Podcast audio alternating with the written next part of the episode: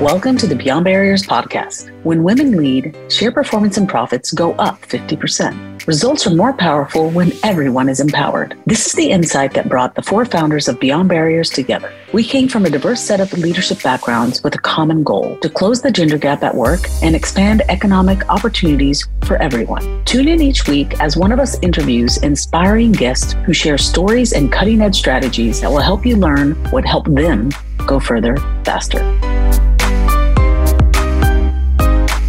Hello, friends. This is Brooke Skinner Ricketts, president and co founder of Beyond Barriers. I'm here to introduce a conversation between Beyond Barriers co-founder Monica Marquez and Stacy Devine, Chief Investment Officer of RPTC. You will love getting to know Stacy. She from a young age knew that the field of finance was for her. While other kids were playing, she was balancing budgets. She even loaned her sister money and charged interest. She later took an accounting class in school and she was hooked.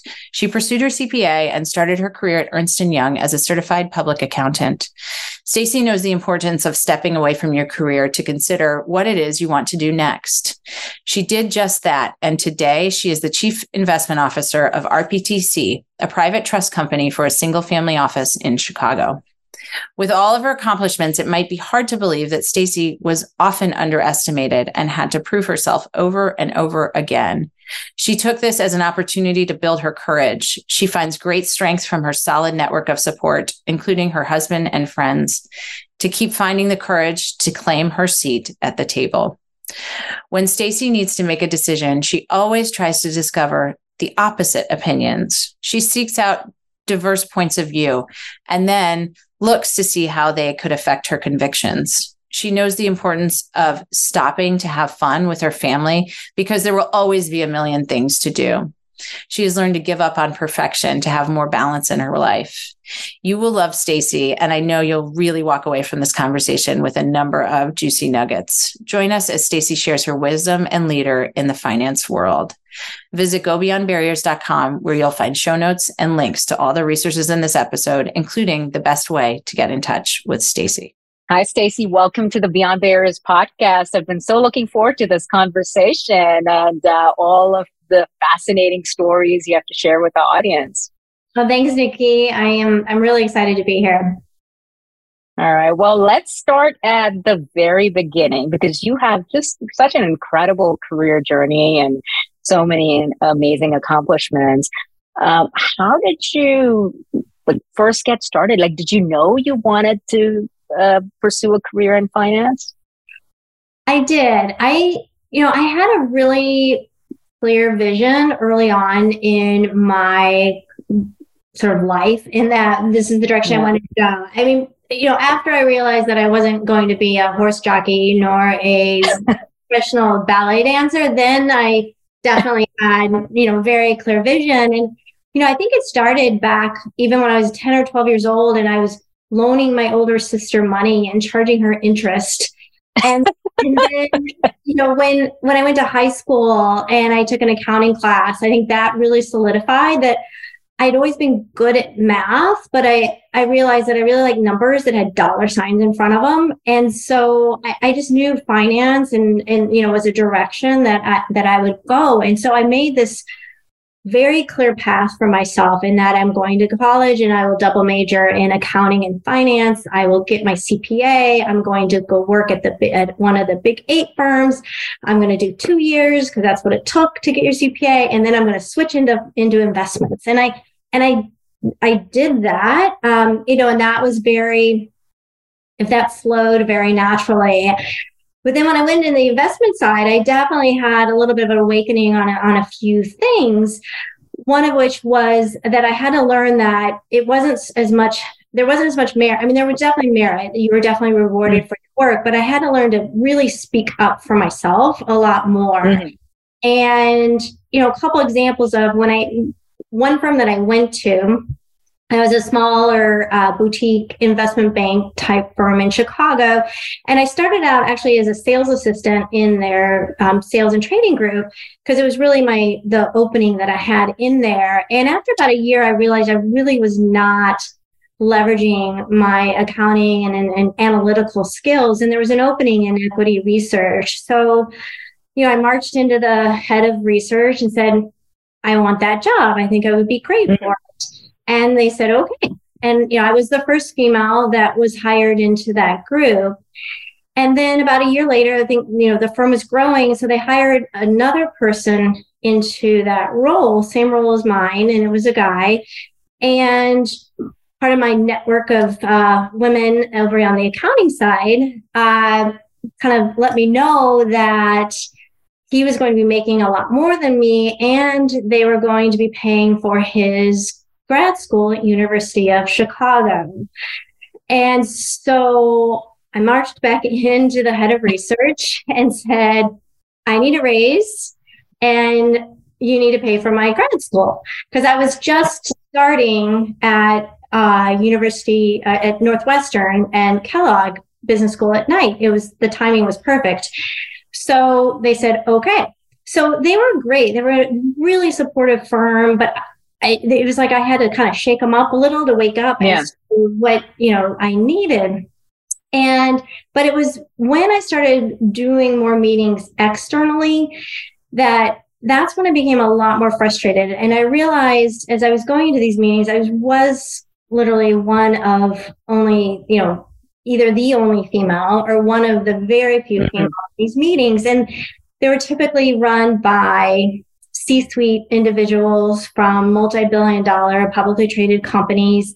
At the time, I was in my late 20s and I'm 5'1. I probably looked like I was still in college. And yeah. every time I went into those meetings, I had to prove myself over and over again. I was always underestimated and I was getting really frustrated with that. Mm-hmm. And I said something to someone who was a mentor of mine about that.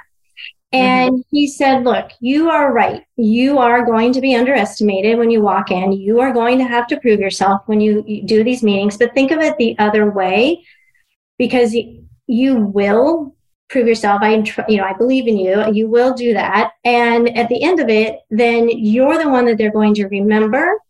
Um, you're the one that's going to stand out. You're unique, and and you know you're not one of five other people in a navy suit, mm. Black suit. And so it was a big aha moment for me that I could flip what I viewed as being sort of an underdog in the situation yeah. to embracing okay, I am unique. I am different. I am going to, yeah. to prove myself. So that was, and that's, that was, uh, you know, what's fascinating in the story just shared is not only how you turn obstacles into these opportunities that shaped mm-hmm. your career and really flipped kind of the, the things that made you different instead of those being limitations that actually became unique advantages um, in that. But I have to call out that, you know, the courage to say you need to pay me more and you need to pay for business school. That's not very common even now. And you're talking about, you know, something you did at the start of your career. Where did that chutzpah come from? Like where, how do you, what do you attribute that to being often the only woman and, you know, knowing that you're not getting paid as much as a male peer, but then not just settling for that and asking for what you deserve. Yeah, I, I don't know where that came from, frankly, because I am, I, I can be a very shy person, you know, be an introvert. Mm-hmm. But I do know that like courage is something I think I had to work on. And, yeah. you know, and there's things that I've done to really help me with that. So one was, you know, there's one time I, w- I was feeling very non courageous in that I, um, and I was, you know, I was feeling down. So I, I basically took this yellow sticky note that was on my desk and I took my pen and I wrote a big C on it. And it was a regular mm-hmm. pen, go back and forth 20 times because I wanted to make it a bold C. Yeah. Yeah. sticky note and, you know, put it on my my uh, computer yeah. and said, you know, and it stood for courage and it, and it stood for reminding me to just be brave and ha- be courageous. And nobody knew what the C meant, but I mm-hmm. just, mm-hmm. I, I just put it on there and it was a great sort of daily reminder for that.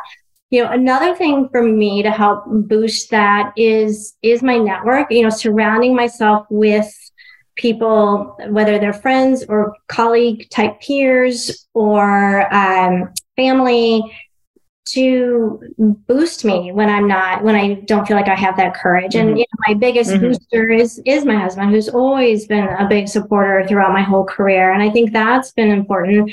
And then um, you know a, a, third one is just exhibiting ex- exhibiting that confidence and courage when you don't necessarily you know realize it and like that exhibiting some some of that confidence yeah. something then that people uh, then will perceive you as having that and you know a good yeah. example of that was there was a time when there was a a big meeting in which I did most of the preparation for, and I was the one who was going to run the meeting. And we had um, a bunch of clients coming in for it, and my boss was coming in from New York. And the table was set up as a U shape. And he walked into the meeting and just naturally put his stuff down at the top of the U. He was going to be the most senior person in the meeting. And so I walked in a few minutes later and I honestly didn't even really think about this, but I literally picked up his papers and I moved them over one and I put my papers down at the top of the U. Because I was thinking, well, I'm running this meeting. I should be at the center top of the U. Yeah. And so after the meeting, he came up to me and was like, that was great. And, you know, he was like, I think it was awesome that you moved my papers and, and put yours there. That showed, you know, conviction. It showed courage. It showed, you know, that you knew what you were doing. And, mm-hmm. and so his perception of that uh, ended up being an amazing impact for me on my career because he ended up being a sponsor for me and you know pushed me to take on management roles pushed me to expand my territory you know, put me up for managing director. And, um, you know, and that was a, story that he tells to this day. Yeah. I mean, talk about literally claiming your seat at the table, right? Very visual example, but it's, uh, you know, really powerful way for, you know, our audience to understand that sometimes even when it's not the intention, people may do things that displace you or disempower you. You know, it's not necessarily malintent, but it could be like in this case, your boss simply, you know, automatically assuming head of the table. Um, and rather than letting that situation define what we settle for, taking, you know, what, uh, or claiming what uh, you deserve can be empowering not only for ourselves, but also reinforces our belief our self belief um, and indicates that to other people because how we treat ourselves is very much how other people then start to treat us. Mm-hmm. And that's such a fantastic example of that. So uh, let's uh, dive into we you talked about that confidence and that visual reminder of the C um, to be you know courageous in those moments that you needed to be. How does that you know give us a sense of you know how that plays into risk taking and decision making. You know this is um, so much of success um, you know whether it is business success professional success career success financial success is an element of risk taking um, and making sound decisions that are timely and thoughtful. Um, and one of the things we often hear from women in our community is um, feeling stuck feeling stuck, not knowing whether to go left or right, feeling stuck with the indecision and being paralyzed by fear or being afraid to take risks. So you settle for something suboptimal.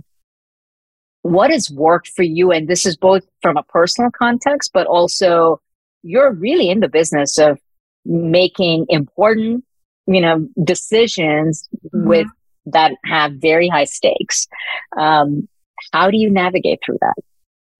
Yeah, I think um, for me to get conviction in some of the decisions that I'm making, one of the things that I do from kind of a daily perspective is I and a lot of people do this. I mean, I read every day or I listen to podcasts or I have meetings in which I want information from people. And and basically you know, one of the things when I do when I read is is try to get very diverse views of what I'm reading and not only multiple opinions or perspectives, but even opposite opinions and perspectives to mm. what, and, and, opposite to what I think.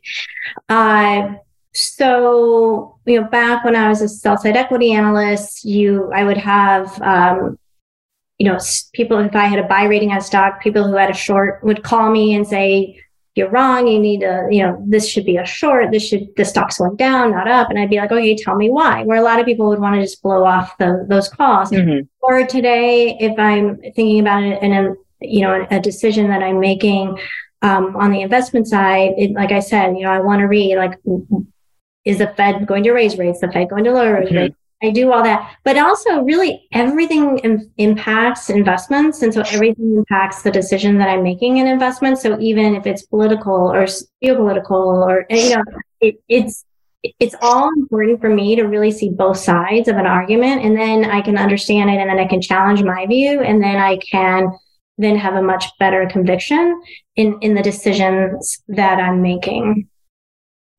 But how do you reconcile an opposing point of view that you perhaps disagree on you know at a core value level or belief level like you know uh, and and maybe this plays out even in terms of investment decisions where um, you have a very thoughtful analysis and a recommendation but that gets overruled by someone's opinion or preference uh, that's not mm-hmm. grounded in um, the analytics. Uh, how do you reconcile that for yourself specifically? Yeah, I, I mean, I think when it, I think when it comes to the investment side, I I will stay. I mean, if I feel like I have a grounded decision on what I'm doing, I will. I I will just, you know, point back to those points of my decision and feel like that I've made the case that I need to make mm-hmm. and will defend kind of that decision. But if it's, but if somebody is making, you know, very good points, I definitely will reassess and make sure yeah. that hasn't changed my view or changed my opinion on something. Yeah. You know, it's it's such a healthy approach to take to not be in an echo chamber because so much of what we see today in, you know, in the uh, dialogue online in particular is so polarizing and and it's because there's not enough interaction and openness um, to that. So Stacy, you know, one of the things that um, sometimes becomes an impediment for women uh, is re-entering the workforce. Um, and and you know feeling the self-doubt about whether they can uh, you know come back and be successful but also there's a level of you know uh, preconceived notions or judgment about you know where they would fit in within that. And and it does become a barrier for uh, women for reentry. You took a break um, about three plus years um, and eventually became chief investment officer. Um, how, how, what helped you in that mm-hmm. process? Mm-hmm. I did take a break and it's interesting. And, and I'll go back a little bit to the point of deciding to take that break. And so, as I mentioned in my career, I was very, very focused and very driven, yeah. pushing myself forward. And, you know, after being at that, uh, Chicago boutique firm. I was I was recruited to a global firm, you know, still based in Chicago, but recruited over. Mm-hmm. Just you know, continued on this treadmill, and I realized I was in my mid thirties, and I realized that mm-hmm. I was I was pushing and doing everything what I've you know felt right from a career perspective, but I was neglecting my personal growth. Mm-hmm. And in order for me to kind of reassess and, and make a pivot and figure out what I wanted to do because I knew I no longer wanted to be a sell side analyst. I I literally had to step away. I had to step out. Mm-hmm. So I just I walked in one day and resigned. And they were pretty shocked wow. and couldn't figure out what, you know, why would you do this? And I'm sure you're never coming back. And I said, No, I know I'm coming back. I will be back, not here, but I will be back. And and so I knew I needed to prove during that time. I didn't have an end game in the sense of the timing I was taking off, exactly what I wanted to do. But I knew I wanted to shift gears from being very focused in just the equity market to something much bigger and broader in the investment industry. And so I couldn't just say, "Oh yeah, I worked on that while I was while I was off." I mean, mm-hmm. uh, so I took the CFA, which is the Chief um, Chartered Financial Analyst test, and it takes three years essentially to do it. It's three consecutive tests, and it's it's not it's a lot of work to do. So I took that. I had that time to do that, and so that was to prove on my professional level, and then from a personal level growth, I was very fortunate in that it worked during that time period that I had two boys who are now yeah. 15 and 20. Um, seems like yesterday. And so, you know, I, per- I worked on that side of myself as well. What, you know, how mm-hmm. do I balance my, my, uh, my sort of holistic view of, of, life. And I also took French classes, which that went nowhere. so I, I, did. I went back to yes, I'm on the right path. Finance is my. Yeah. um, yeah. When I when I um, you know, so those were some of the things that I did. Um, to to do that and i still wasn't sure where i wanted to necessarily do but i knew i wanted to do something more holistic in the investment mm-hmm. field and you know, ultimately what I did do and how I got back, you know, did position me incredibly well for um, a CIO role. What if you knew exactly where to focus to go further faster? Imagine having clarity on your strengths and barriers and the ability to take action and gain unstoppable momentum to deliver results and advance. Take the Beyond Barriers Momentum Metric quiz to get a personalized report on the five C's core categories used to measure and accelerate success. Visit gobeyondbarriers.com slash quiz to get your report today. What's interesting and how you went about that process was you never sort of opted yourself out you know right. like it was um, you know a break did not in your own mind translate into some kind of opt out of the career it was uh, very intentional and sort of continuing to make that progressions and and only coming back even more equipped with better tools and positioning mm-hmm. so you know um, during that time throughout all of these experiences you've emphasized the importance of you know building a, strong network and community in your career. You've uh, shared you know people that have been mentors and sponsors um, a very supportive spouse um, the friendships that have helped you in that. You know can you um, share you know uh, steps you've taken to build uh, more strategic and powerful relationships well, I will say that community has been essential through my entire career. Uh, when I, you know, when I came back to the workforce, mm-hmm. it was about three years later that I started the process. I had built the community with, you know, prior work colleagues.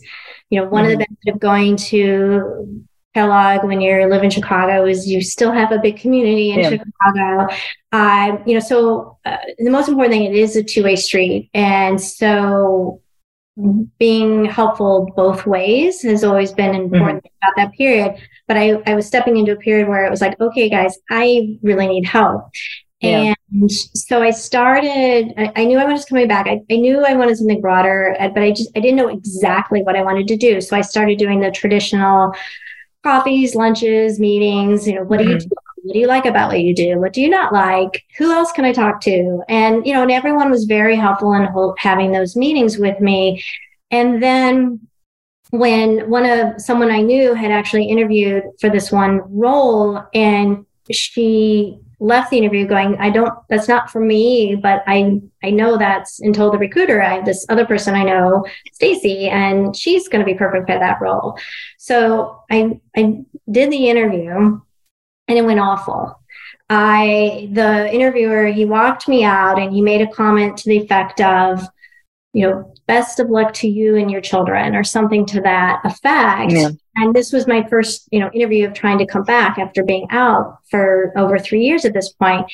And so I walked out of that meeting and I said, "Oh, this is the job I want. I really, I, you know, I've been, I've yeah. had enough interviews and enough conversations. This is the job that I want." And so I called two people that worked there and said, "I just had this interview. It went awful. I know I'm not getting a call back. Can you please help me just get a second interview? That's all I need." Mm-hmm. Give me mm-hmm. that interview and I will take it from there because I really, really want this job bad. And they did. I got the second interview. So I went to New York and he even, the guy that I interviewed with initially, even made a comment about, um, wow, I was a different person this time. And, and interviewed, with, of course, with like 10 people because that's what you do mm-hmm. when you go to the New York interview. And, um, and I got the job. And so I just am forever grateful for the community there. So as I as I mentioned earlier in the conversation, it's it's a two way street, and so I definitely want to always pay that forward and and be the person that will say yes, I'll make that call for you, or yes, I will um, come meet you for coffee and tell you what mm-hmm. I do, how I how I built my career, and uh, so it, it's important. And the other piece of it is it just it needs to be sincere. It, mm-hmm. it, you need to make sure people know you do care about these um, about them or the meetings that you're having mm-hmm. But yeah, what's um, the takeaways um, for our audience is that you consistently made it a point to ask for help. You did reach out and say, okay, I'm trying to learn this or I'm, I'm curious about this. Mm-hmm. Help me out. Like you met people, you were sincere about it. You were helpful to them, not just asking them to help you. Um, and you leverage your community. Uh, you didn't make it a solo journey. The benefits of that um, have clearly proven to be exponential in in the results it created in your career. Yeah, it has, and I think too the community has been a combination of of women because I definitely feel like women really like to support women, but I have had mm-hmm. men be just as critical in, mm-hmm. in community and and helping me throughout my career. Yeah, I think it was um was it a quote from Condoleezza Rice who says, uh, you know, if I was waiting for uh, to be mentored by someone like me, I wouldn't have a career. you know, it was, um, and, and the same for me. It's been so much of, of having incredible male mentors that open doors, took a chance and, you know, mm-hmm. helped me learn the next level skills. So, um, I, I'm curious about, you know, with a demanding career um, and and an important role uh, of such consequence, and also being a mom and you know having a healthy personal life. What are some of the ways that you stay grounded and take care of yourself? You know, it's interesting. A, a, a couple of weeks ago, it was a Friday in turning into the evening, and I was working from home and we had plans that night and i can get into a zone uh, pretty easily at working. And my husband popped his head into my office and he said hey are you done? And you know it's uh, you know we're going to be getting going to be late.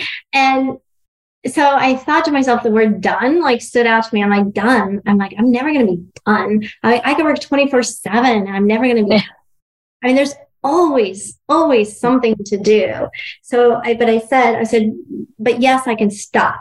I can, I can just, mm-hmm.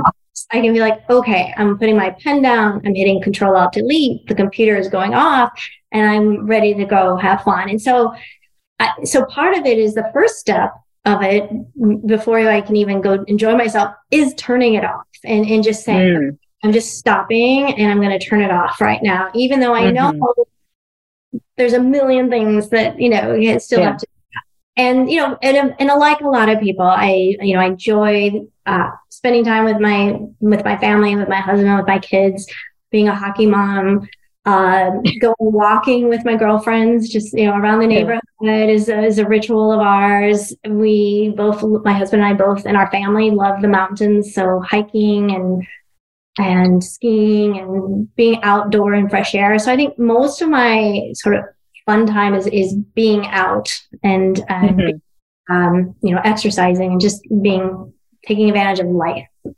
Yeah. Well, and very powerful choice of words because when we tell ourselves, "I'll I'll do this thing that is good for me when I'm done," you know, mm-hmm. I'll take that vacation or I'll go on a walk or I'll work out or fix myself a healthy meal or talk to a friend when I'm done. And we know, well, mentally we're never done because that task list just keeps growing longer. It doesn't mm-hmm. shrink. and, uh, you know, it, it's really a recipe for burnout if you're not consciously creating those boundaries. And I think your strategy of simply choosing the word stop versus done, you know, f- framing it that way to mm-hmm. say, you know, I'm not done, but I can stop and, right. and creating mm-hmm. space for the things that fuel you and recharge you. Um, I'm gonna have to do that myself. I I, I love that framing. Never done. I, I, I was thinking a few weeks ago we were going to go away for a three day weekend, and I kept high and go, I don't know, I don't know if I can get away, and I don't know if I can get away. And then yeah. I uh, I just was one of those aha moments. I said, I'm just we're booking the flights. We're just going, and yeah. I'll figure it out. yeah, mm-hmm. yeah, that's great. Um, so um, I know you love learning and you're a very curious person. How do you continue growing both personally and professionally, especially having accomplished so much? What is that like? Um, you know, uh, I guess the uh, not necessarily career aspiration, but like how do you continue to evolve? Yes. So I I think it goes back to curiosity. It goes back to knowing there's so much that we don't know, that mm-hmm. there's so much out there that is it, it's just a huge world basically and mm-hmm. so spending the time whether it's you know the the reading or the time with friends or family or anything like that. I mean, all of that creates personal growth. Any any yeah. any activity uh, experience mm-hmm. that you experience creates mm-hmm. And so I think that all of that really culminates into into that growth. Well, that's the perfect segue into our lightning round questions because we're going to dig into some of those things even more. Okay. Um, so I'm going to ask you five questions, and uh, this gives us a sense of some of the different parts of you. Uh, uh, the first one is What is a book that has greatly influenced you? Well, the book I'm going to say is Cloud Cuckoo Land, and I have to qu- quantify that, qualify that a little bit in that um, it's not necessarily influence. When I read a book, I want my books to be entertainment and uh, sort of escapism uh, versus mm. versus an influence. And so I tend to read just a lot of fiction, and so that one yeah. 100% fits that bill. Love it. I haven't read it, but now I've got a book recommendation. Uh, what's a favorite quote or saying? Uh, so relaying back, what makes you what makes you different will make you stand out. You will mm-hmm. be remembered. Yep. Well, and, and certainly true of your career. In each of those uh, stories you shared, you were mm-hmm. different, and it's what made you stand out. Um, what is one word uh, you would use to describe yourself? Yin yang. Mm, tell me more. Yeah, I'm basically an introvert pretending to be an extrovert. yeah, uh, you know, and and and maybe it goes. If, you know, I have a lot of varied um, things that I, I like to do. And, and I, I don't fit any sort of singular, um, description. A lot of contradictions. yeah, that's fun. Um, what is one change, uh, whether it's a habit or behavior that you implemented that made your life better? I stopped reaching for perfection. Mm. So early on, you know, I had to be that valedictorian. I had to get the straight A's. I had to get this. I had to get that. And then that's when I realized there's, I needed to figure out more balance. Mm. Um, I, can't remember who said that, but this quote has always stuck with me that perfection is the lowest standard we can aim for because there's no way to go beyond perfection. Mm-hmm. But excellence is mm-hmm. a is a better choice because it's the process and it's always striving with that. Exactly. I mean, perfection, you're always going to feel like you're not quite there and, yeah. and, and not yeah. feel a sense of accomplishment because it's just not realistic. It's not. Yeah. Okay. Fun question. What's a power song you would want playing as you walk up onto the stage? Unstoppable by Sia. And it's part of the soundtrack from this amazing movie called The Swimmers.